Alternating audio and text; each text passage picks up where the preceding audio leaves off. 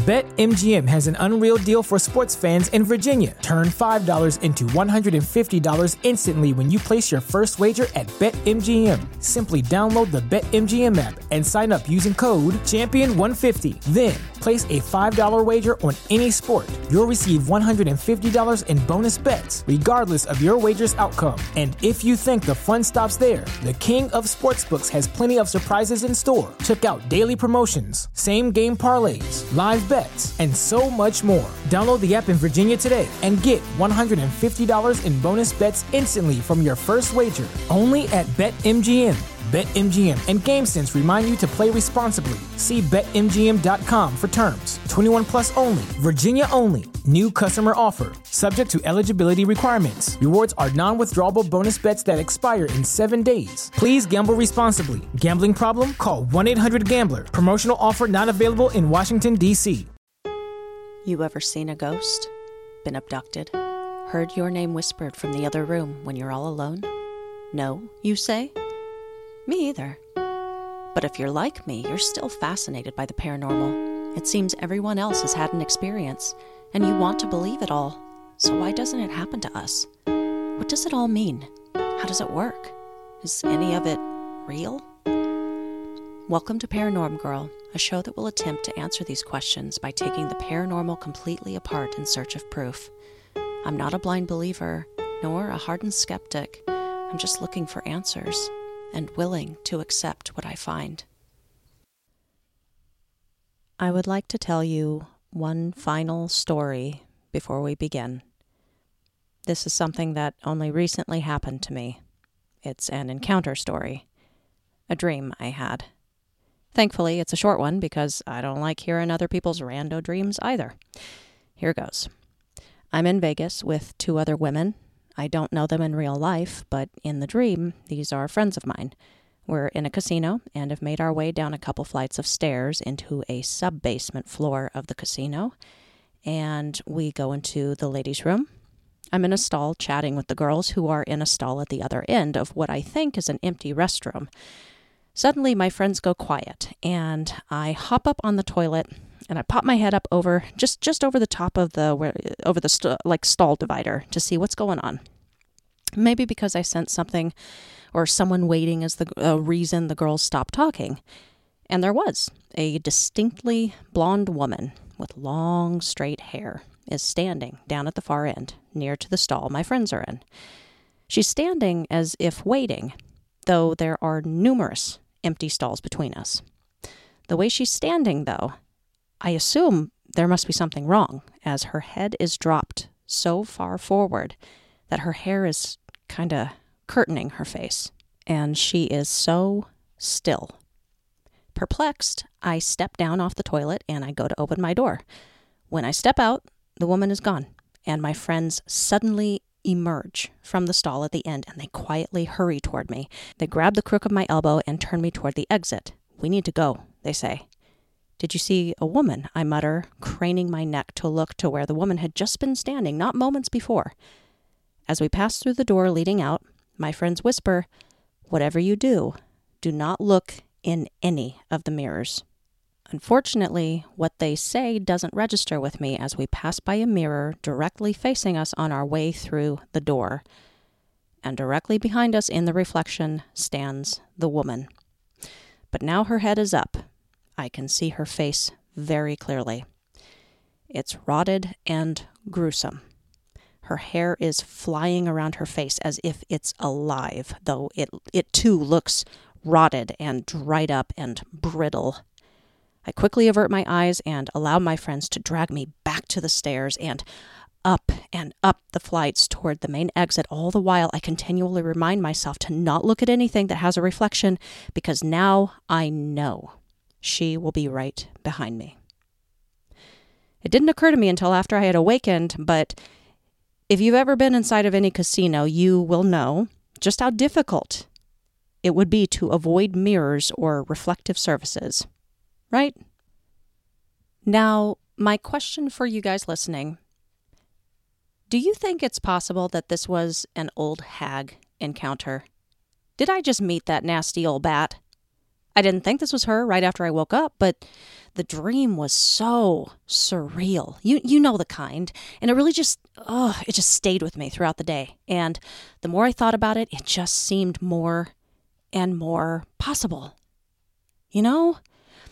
Especially if I take into account some recent, unfortunately, very stressful developments in my waking life. And we've talked about that before, that this is when these things like to come. So, Anyway, just wanted to share that with you because it's spooky and oh so apropos to our conversation. And good timing on her part, too, don't you think? Season finale and all. Welcome back to Paranorm Girl, and welcome to our very first and fingers crossed, not very last season finale episode, where your host, me, Kristen, will be laying all of the cards on the table and placing my bets. I think now I'm just fixating on Vegas. Um, I haven't been in a while. I, um, I, I definitely need to make that happen. I'm not a big gambler, but uh, you know, I'll always put like a 20 into a machine just to play a little bit. Um, it's more about the shows and the drinking and the food and the, and the the stumbling around in uncomfortable high heels for me. But I'll tell you all something. Um, I've always had a weird kind of luck in Vegas. It's something I don't have control over. So like if I start thinking, "Oh, I'm I'm so lucky," then I definitely will not be lucky. Uh, it's only when I'm I'm chill about it, you know, that things seem to happen to me. Um, and as far as Vegas is concerned, I, I always seem to win big so long as I mentally agree to and proceed to only play the once. Weird, right? But that's the pattern.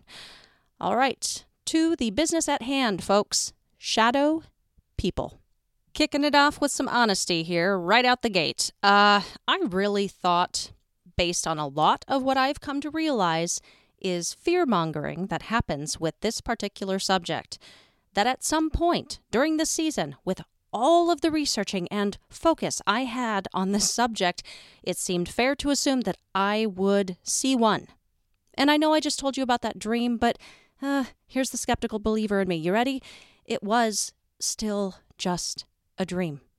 My assumption, if these things were real, was that I would have an undeniable encounter. I would I would see a wisp or full figure out of my peripheral vision. I, I would wake to the hat man at the foot of my bed. I would start having issues with sleep paralysis, something, anything. But alas, I am, as far as I know, free from this experience. But this does support a point I'd like to quickly make about the unhelpfully superstitiousness we all have to some extent with the paranormal. The fear mongering that surrounds this stuff only suffocates our ability to be objective about it. I had numerous folks that I didn't even know personally tell me to not say their name, to not talk about them, to not defend them, because if I did, unfortunately, it was a given that something terrible would happen. Ooh. It's similar to something I was only recently reminded of. Do, uh, do y'all remember this weird fear mongering surrounding Harry Potter? A lot of Christian groups were denouncing it, warning of its inherent evil agenda, uh, what might happen to a person's soul or their innocence if they should partake of the forbidden Potter fruit. Like, in my opinion, what utter nonsense, right? Same idea here. Anyway, just a weird tangent. All of that being said, let's begin. Gonna cut to the chase right at the start and then reel it back in for the reveal. I Kristen, insert last name here, on this day of our Harry Potter June 11th of 20 doesn't matter, do solemnly believe the shadow people to be real. And I will explain why shortly. In episode 1, I claimed that I was 100% sure that something is going on. I still hold this belief. The what that I was after is now a little clearer to me. There seems to be these undeniable synchronistic connections supporting their existence, such as people with Rh negative blood type being more likely to report these types of encounters, the connections that keep popping up uh, between alien abductees also encountering shadow people, either at different times in their lives or at the time of their abduction. Um, then there are the aspects to shadow people uh, encounters that make them undeniably not just another fantasy or hallucination. Like, if someone claimed to have seen a unicorn while lost in the woods, I might have to question that a little bit. If a hundred people claim to have seen a unicorn in those same woods and described it the same way and described their encounter with it going the same way, I might sit forward and uh, like take a sip of coffee, you know? So not only do we have the thousands of reported encounters with these beings across the globe, we have the multiple reported encounters occurring between two people who report seeing the same entity at the same time, or two people describe having seen the same entity just at different times, or um, the encounters that occur while definitely not under the effects of sleep paralysis, but rather the exact opposite, as in the case of the story sent in to me I read at the beginning of episode 4. The kid was just out riding his dirt bike in broad daylight when he spots this black silhouetted figure standing at the edge of the path leading out.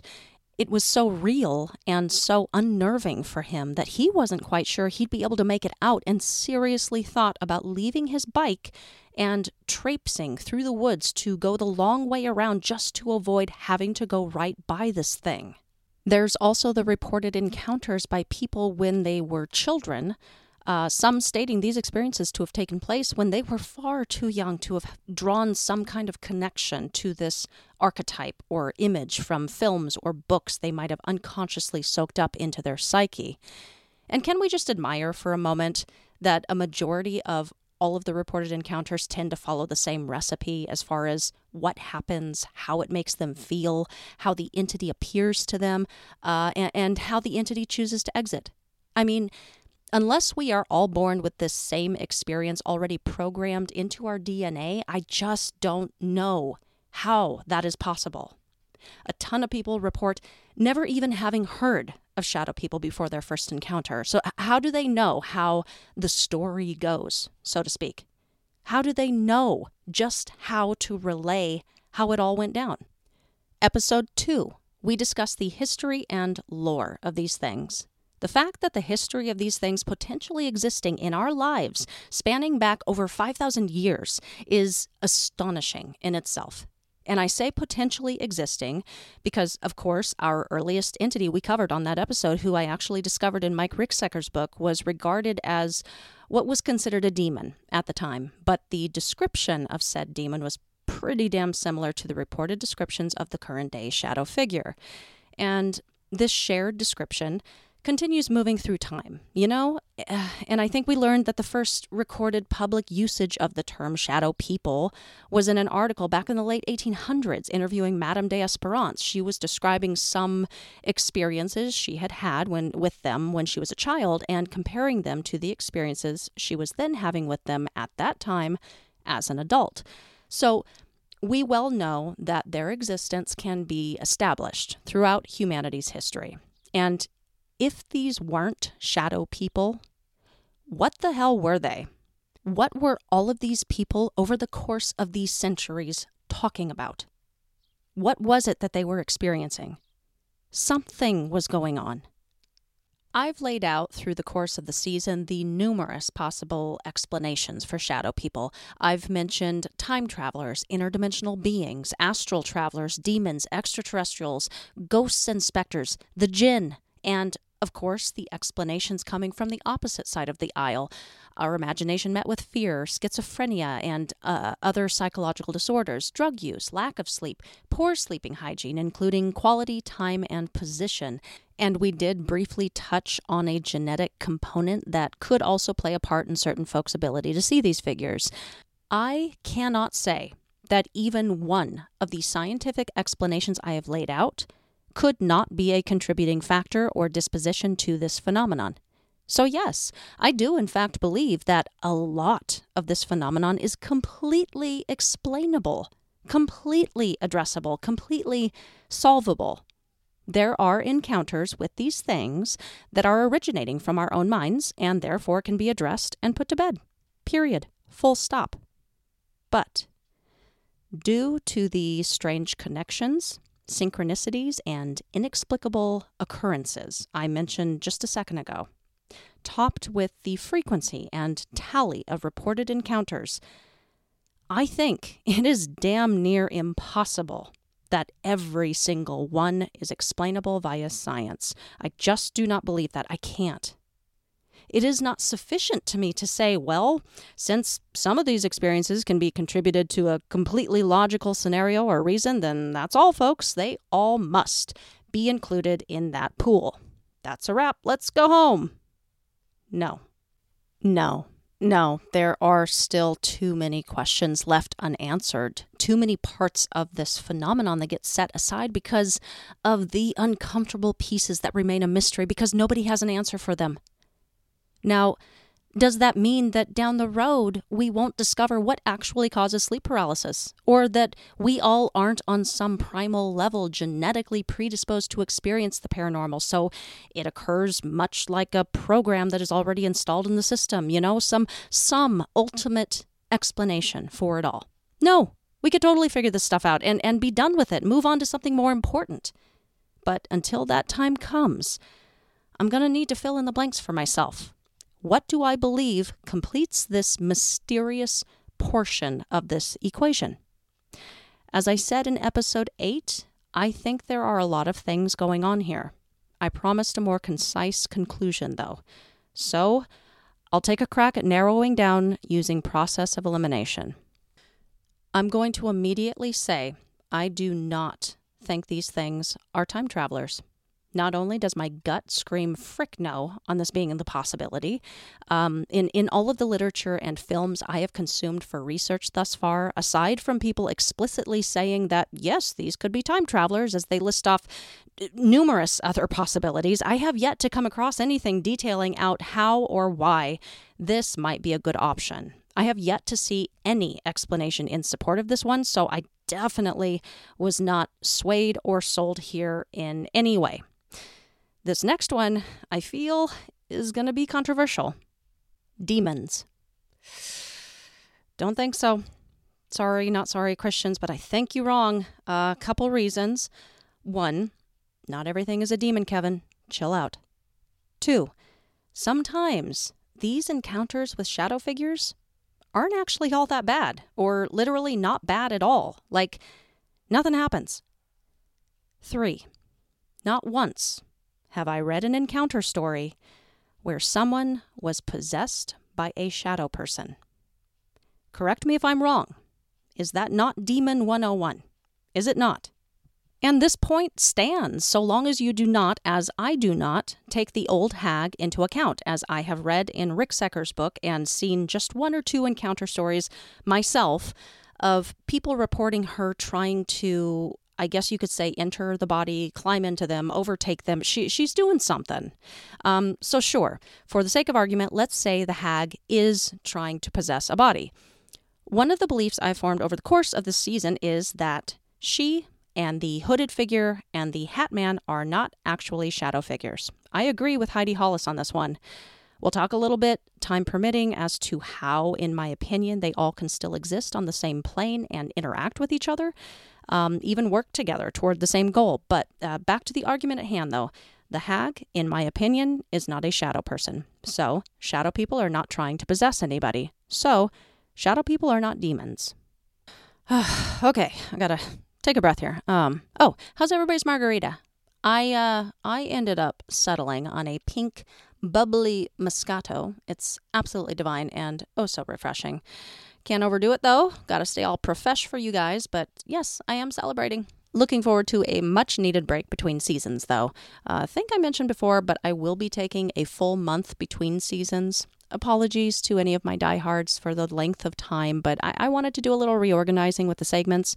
Got to try and get a bulk of the basic Mandela research finished so I can more easily form and edit the episodes as we progress. Also, going to try to find someone to help me out with the research portion. Um, I've sort of got a producer who helps me with some of the more technical aspects of this show. Um, I'll be thanking him later near the end, as well as a few others. But alas, I do the research oh so solo. Um, oh, and also, I want to take some time investigating whether I would be able to swing a weekly episode rather than the current bi weekly format. I'm, uh, I'm wondering if y'all would like something like that. I haven't been able to thus far, you guys. I'm, I'm pulling 40 plus hour weeks at work, uh, plus an hour commute both ways. I'm not complaining. I appreciate having money right now, but it doesn't leave a whole hell of a lot of time to do this thing I am so falling in love with. This is my art now. I missed it so damn much after I stopped acting a few years back. So, thank you and shout out to David for being a gentle inspiration with all of your amazing art posts on IG and your incredible comment about making this a daily podcast. I wish, I really wish, bud, but for now, let's see if we can't just swing a weekly podcast. Um, I don't know how, but I'm a, I'm a figure it out. Okay, okay, gonna gonna pull back from the weeds, back back to the show. Um, okay, I uh, I think there is an argument to be made for these humanoid shadowy figures uh, being the visages of people who are astral traveling. Why do I think this? Because I think there is also an argument to be made for these guys being the partially unmanifested forms of human spirits. And in my mind, are we really splitting hairs here between human spirit and whatever it is that's coming up out your body when you flitting around on the astral plane? Like, is that not your soul? Uh, I don't know. Maybe I'm wrong. Um, for those with good memories, you'll recall on episode one, I said that if I had had to choose right at that moment what I thought the shadow people to be, it was ghosts, spirits of the deceased, because I thought it made sense at the time. And I do still hold this belief, but only partially now. That plays into my idea now that we are experiencing a few different things when we run into the shadow people. And this is a shared belief with a couple of the experts I mentioned previously that some of these guys are unmanifested ghosts. And since I am fully on board for shadow animals being the not fully manifested forms of our passed on fur children, then why wouldn't I hold the same openness in regards to passed on people? Extraterrestrials. While there is a massive connection to be made between aliens and shadow people, um, Rosemary Ellen Guiley talked about it, Heidi Hollis talks about it. The connection is discussed on numerous online platforms and forums, and numerous articles and opinion pieces and blogs and podcasts. I do not actually think that shadow people themselves are the ETs, or vice versa. I think they are two separate entities or creatures, rather. I think the connection becomes clearer when we consider that we might be dealing with um, a couple of scenarios. Uh, scenario one shadow people are actually a paranormal entity that exists on an entirely different vibration and plane, and the extraterrestrials are beings who have learned how to manipulate said vibrations. So they both can stand shoulder to shoulder and be seen or experienced at the same time.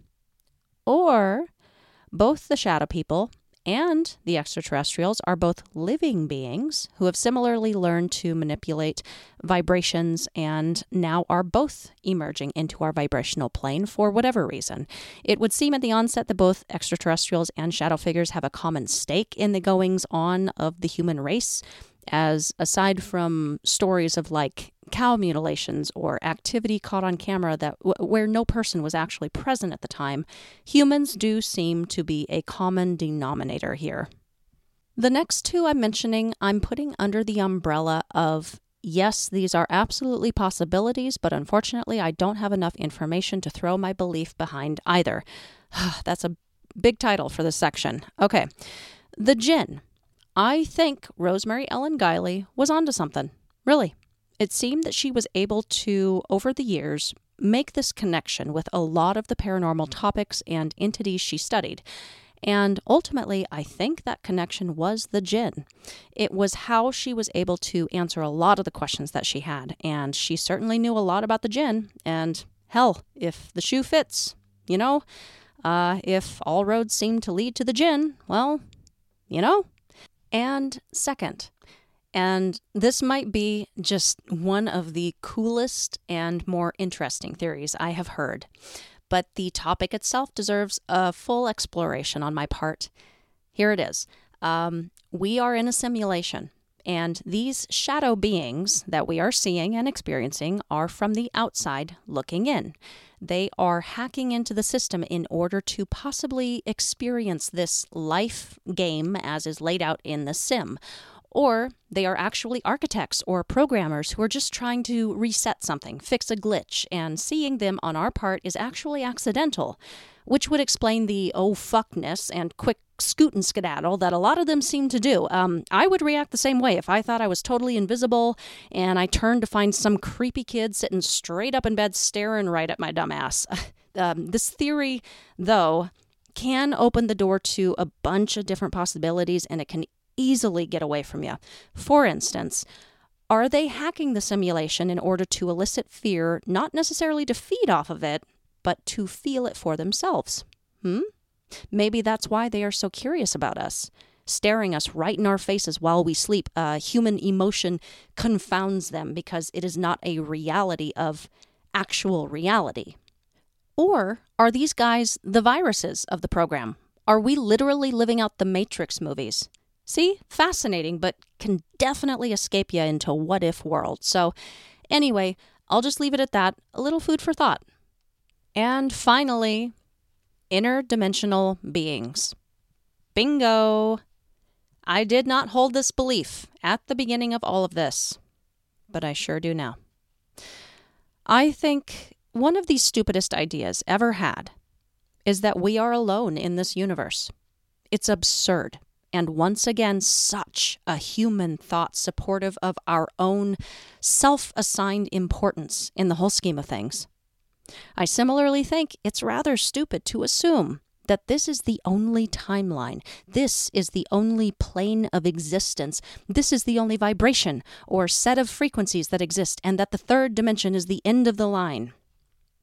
And, and it, don't get me wrong, it is absolutely mind boggling when you try to think your way beyond length, width, and depth. You ever tried?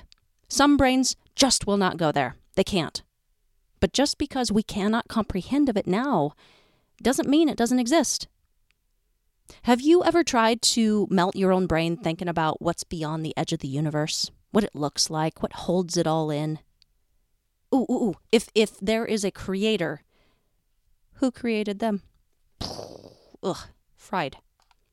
A lot of people think that string theory is bollocks, a waste of time. But what if it isn't? It is, at its basic level, a way to explain something outrageously big and complicated in a simplified manner, such as the example in a video I'm going to link to in the show notes regarding the blueprints for building a small boat. Can those blueprints also be used to build a cruise ship or eventually over time learn some things about how to build one since both things are fundamentally the same things that float?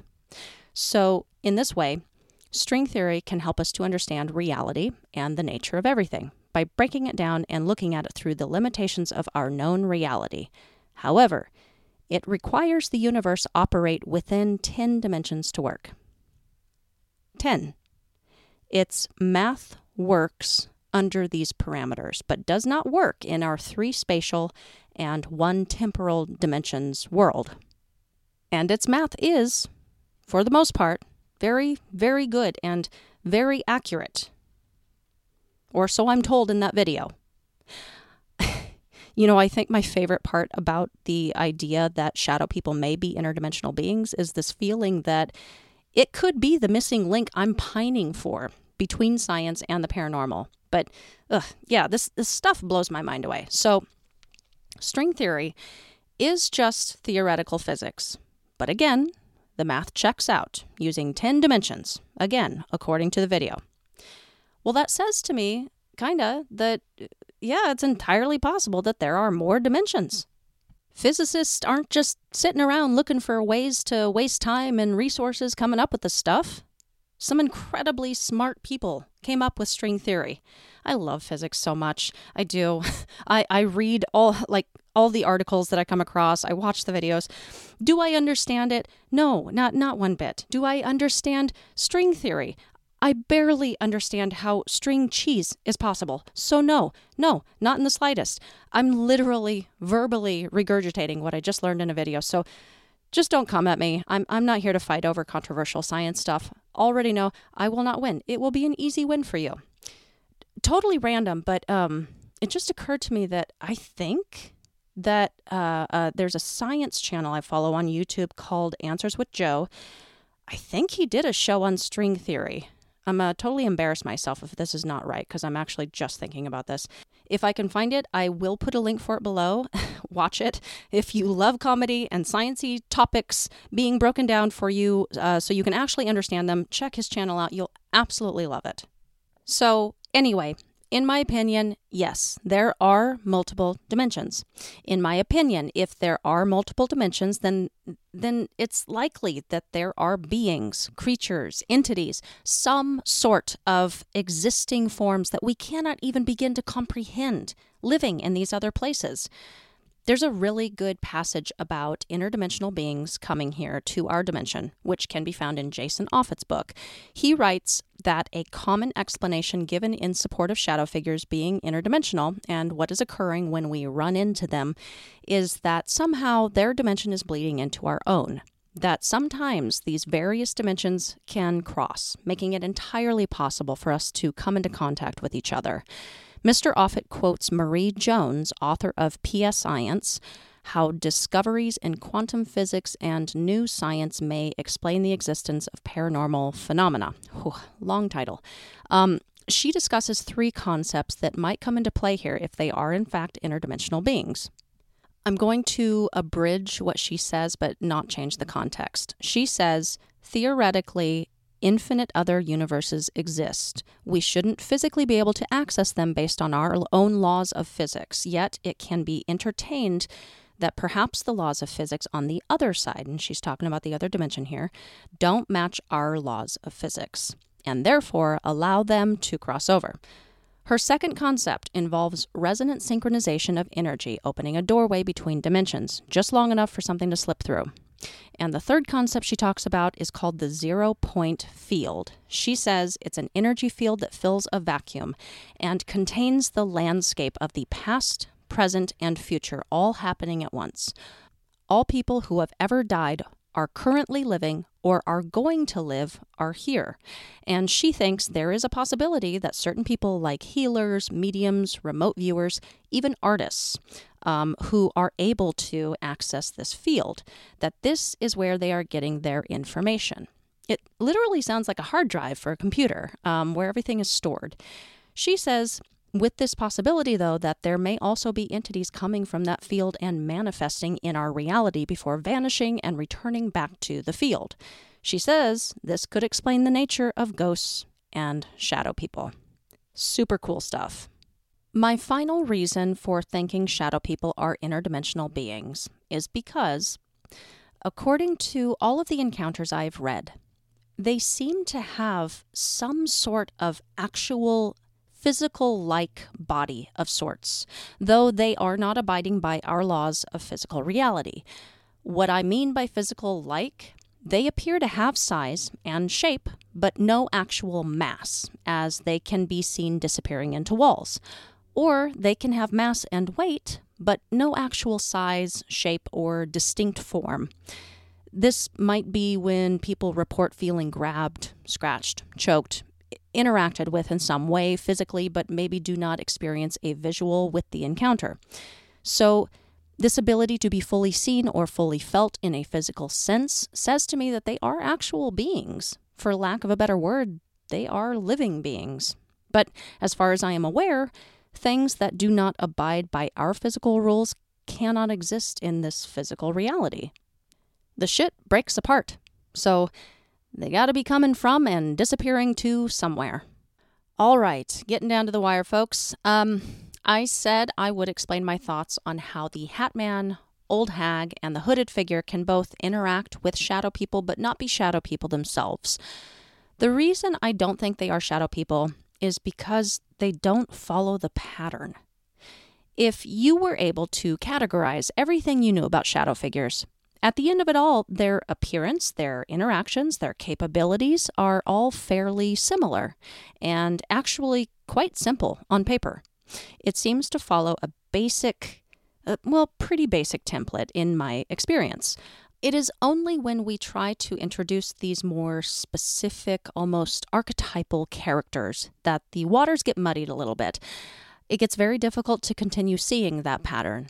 because each of these characters all have their own set of uh, appearances, interactions, and capabilities. The differences are so distinct, it says to me that we aren't just talking about a different breed, we're talking about a different animal altogether. If I absolutely had to put a label on these guys, this is where I would group them. The hooded figure, I think, is an interdimensional being, though separate from shadow people. I think this thing has been around for a very long time, tying itself to a ton of our mythologies throughout the centuries, and I think it's actually coming to us from another plane of existence, possibly even originating from somewhere like the astral plane, as a lot of seemingly dark and mysterious creatures have been reported to have been encountered by people astral projecting. The old hag, well, you might be right this time, Kevin. Uh, I think the lady is a demon. Also, older than dirt, this entity has been with us for a while. I would absolutely slap her together with the incubi and succubi as nighttime pressing demonic entities whose ultimate motivation is control over a human's body, whether that be with sex, as with the incubus and succubus, or with fear and terror and physical manhandling, as in the case of the old hag. Um, it's interesting to me that she only seems to strike during people's dreams or immediately surrounding them, and never seems to have any of these broad daylight sightings that can occur with the hooded figure or the Hat Man. It makes me think she's not an incredibly powerful being. Uh, that's probably going to come and bite me in the ass at some point soon. Um, and that she's also a true opportunist, striking while our guard is down and when we can't defend ourselves, which Sounds pretty demonic in nature to me. And of course, the Hat Man. It has bothered me ever since I covered him on episode 4 that the guy doesn't seem to have an origin story or even much of a history. He just started appearing within the last hundred years or so. And my empathy for this character kind of boggled my mind a little bit. Um, I couldn't help feeling that way, though. I kept feeling this sense of compassion because I kept seeing how human his interactions with us were. For better or for worse, it's how I interpreted everything. And this thought that just would not go away. He is us. He is us. So, it took me a long time to arrive at this opinion. I still feel that it is not complete, but it'll do for now. I most definitely did not believe this about the Hat Man a few months ago, but here it is. I think the Hat Man is our collective tulpa. I think we gave birth to this guy. We did this. It just fits for now, you guys. Um, we see him wearing a hat and suit, but he's got this flexibility to change up the look, never appearing the same from encounter to encounter. Um, there's good run ins with him, there's bad. Sometimes there's sleep paralysis and he's sitting on your chest, choking you within an inch of your life. Or you may see him in broad daylight, just standing across the street, staring intently. Of course, um, I'll keep my mind open if I should hear a valid and convincing argument otherwise, but he just did not exist before the turn of the century, right when the top hat became a popular accessory. This would also be the time of Jack the Ripper, who, according to the few eyewitness testimonies, publicly reported him as a well dressed gentleman. If that were the case, he would have been wearing a top hat, and the following stories and lore about him certainly forever cemented that image of a tall, dark man, shrouded in shadows in a top hat, into our collective consciousness and collective emotional fear. Not saying that the Hat Man is the tulpa born of just those early fears of Jack the Ripper, but it's interesting to me that that did indeed seemingly come first, along with the popularity of top hats themselves. He could quite literally be the tulpa simply born of our innate fear of authority, often symbolized by the image of men in hats and characters throughout our history, such as Jack the Ripper, or the Babadook, the uh, Zorro, Freddy, Men in Black, um, who all simply continued to feed into the collective emotional brew for this ultimate tulpa creation. Now, all that being said, I'm I'm realizing that some of you might not know what a tulpa is. Okay, straight from the Wikipedia page, um, a tulpa is the paranormal concept of a being or object which is brought into existence via spiritual or mental powers. The resulting being is considered to be sentient and autonomous. So, the Hat Man is real, y'all. Give yourselves a little pat on the back. Now, if all of these guys are so different, how can they interact with each other? I believe that comes down to vibration and frequency. Everything has a different vibration. We've already talked about the spectrum of visible light and the infinite amount of frequencies that cannot be heard and wavelengths not visible to the human eye. It is my belief that all of these beings and entities we would term as paranormal are existing in wavelengths and frequencies and vibrations dissimilar to our own. And they may very well be at different levels from each other, but some are bound to be closer to some over others, able to mesh more easily or even coexist. Meh. It's my theory for now, anyway. So, there you have it, you guys. When the shadow people being experienced cannot be explained via completely logical, traditional, and scientific reasons, they are interdimensional beings. And sometimes human spirits. And the Hat Man is a tulpa. Who would have thought? I want to thank my tech guy, Jeremy, from getting me set up with all of the right equipment and programs to teaching me how to use the damn things to being more than willing and happy to figure out whatever it was I just fucked up big time, uh, which seemed a constant occurrence for me, I'll admit. You're a genius, dude. Thank you. And a special thank you to someone who provided me with some studies and papers I was having serious trouble locating. I know you wish to remain anonymous for professional reasons. This uh, this was way back at the beginning of all of this, but I hadn't forgot your kindness, and I just wanted to officially thank you. Thank you so much for your help.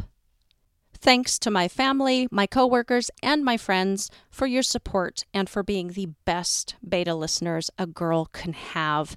Thank you to Lee. Thank you for your support and for the funny. You are the best. And thanks to all of you I thought being a skeptical believer was uh, lone wolf territory, but since I've started this show, I've talked to and met some incredible peeps who couldn't uh, empathize more with that description. So, to all of you listening out there, for anyone who hung in there and followed along for the entire season, you made me feel so special and heard after what has been an incredibly tough and lonely couple of years. I, I really cannot wait to pick up a season two, and I really hope you guys are there for it. I, I hope to see you there. Um, if you guys have enjoyed the season, do me a solid and give the show a good rating and review. I hate asking for stuff, period, but I really do want to see this podcast get a fair shake if it's any good. And in order to do that, I, I got to be visible to the masses. And the only way to do that is to interact with y'all on the social. Um, if you give reviews everywhere so new listeners might become interested, share with your friends, and leaving ratings so it pops PGP up closer to the top of the screen in the search feature. I think that's how this algorithm works anyway. Um, okay, all that's done. I thank you all so much in advance. Y'all rock my world. That's it for now, you skeptical lot. But I know this episode let alone this season, would not be complete without leaving you all with a final note. According to a study held in 2005, it was found that around 70% of the world's population believes in ghosts. That is 5.4 billion people. And of that number, Approximately 2 billion people alive today claim to have had some physical interaction with one, whether that be seeing, hearing, or being touched by one. And that's just ghosts. This number does not include abductions, or Bigfoot sightings, or possessions. So who knows what the actual number is? No matter what it is, it appears, my friends, that if you do not hold some belief in or have never had some sort of paranormal experience, encounter, or the like, you are actually in the minority here. People fear what they do not understand. It's natural, it's normal. But when a subject that a majority of people believe to be real, that so many have personally experienced, isn't even allowed a seat at the table, It's odd to me. This over rationalization, this scrambling to try and convince the masses that it's nothing. Shadow people is not an everyday concept meant for everyone. The concept can be uncomfortable, make you feel uneasy. It can downright terrify. But maybe it wouldn't if we could talk about it in terms that didn't make people feel crazy or odd for discussing their experience. If we could talk about it inside of the parameters of science rather than excusing it away or excluding it altogether. One surprising thing I learned from doing this show was how a subject like this could bring so many people together that so many more people have been affected by the paranormal than I could have ever imagined prior to this. That I wasn't alone in my hesitancy to pick a belief because I didn't want to be wrong. That there was so much more to learn than the average person gets to. And after immersing myself in it, how much more confident I feel that I was right all along, that there is something going on. I just didn't know it yet. A second surprising part is my inner belief that if I were to discover for myself that the paranormal can actually be a winning horse in this race, that my respect for science would decline. You know what? Couldn't be further from the truth. As a matter of fact, I'm all in to see the two worlds married now. But there's a final surprising bit about all of this that I really want to see change in the future. A side to this that I was not prepared for. When having the spiritual versus science debate, it's not just us against a big bad them. It can quite often be other believers that create a bit of impenetrability, who are stopping the conversation that needs to be had from what I have seen so far, it's born out of fear. I might be wrong, but I don't think so. We're all on the same side here. We all want to know, all want to understand. Our desire to learn more should outweigh our instinct to fear. You're not protecting anyone when you're Mr. It's a Demon on Reddit. In short, don't be that guy. Be braver than that. Your curiosity brought you here, so let it take you further. As I have said before, nothing is as black and white as it seems at first glance. Nothing. I will leave you with this Plato's allegory, The Cave, was presented to compare the effect of education and the lack of it on our nature. The masses are the prisoners, chained to the wall since childhood, watching the shadows displayed across that wall and calling it true reality. Even giving the shapes and objects labels and names to make it make sense. The echoes bouncing off of the walls are coming from the shadows themselves, so thank the prisoners. This is what they know to be true. We are the prisoner who is freed and can now see the moon and the stars, the trees, the fire, the sun. And we can see now that the shadows themselves were not reality, but a representation, an extension of a true reality that the rest of the prisoners are quite content to play no part in. In fact, when they see us struggling to even see once back inside the darkness of the cave after having been out in that sun, there is no need to dig any deeper, look closer, pull anything apart to put it all back together, when they are seemingly staring a perfectly good and safe reality right in its face. I find it interesting that Plato used shadows to get his point across. Have a wonderful rest of your summer, guys. Until next time. Stay safe. Keep that nightlight on. And sleep with one eye open.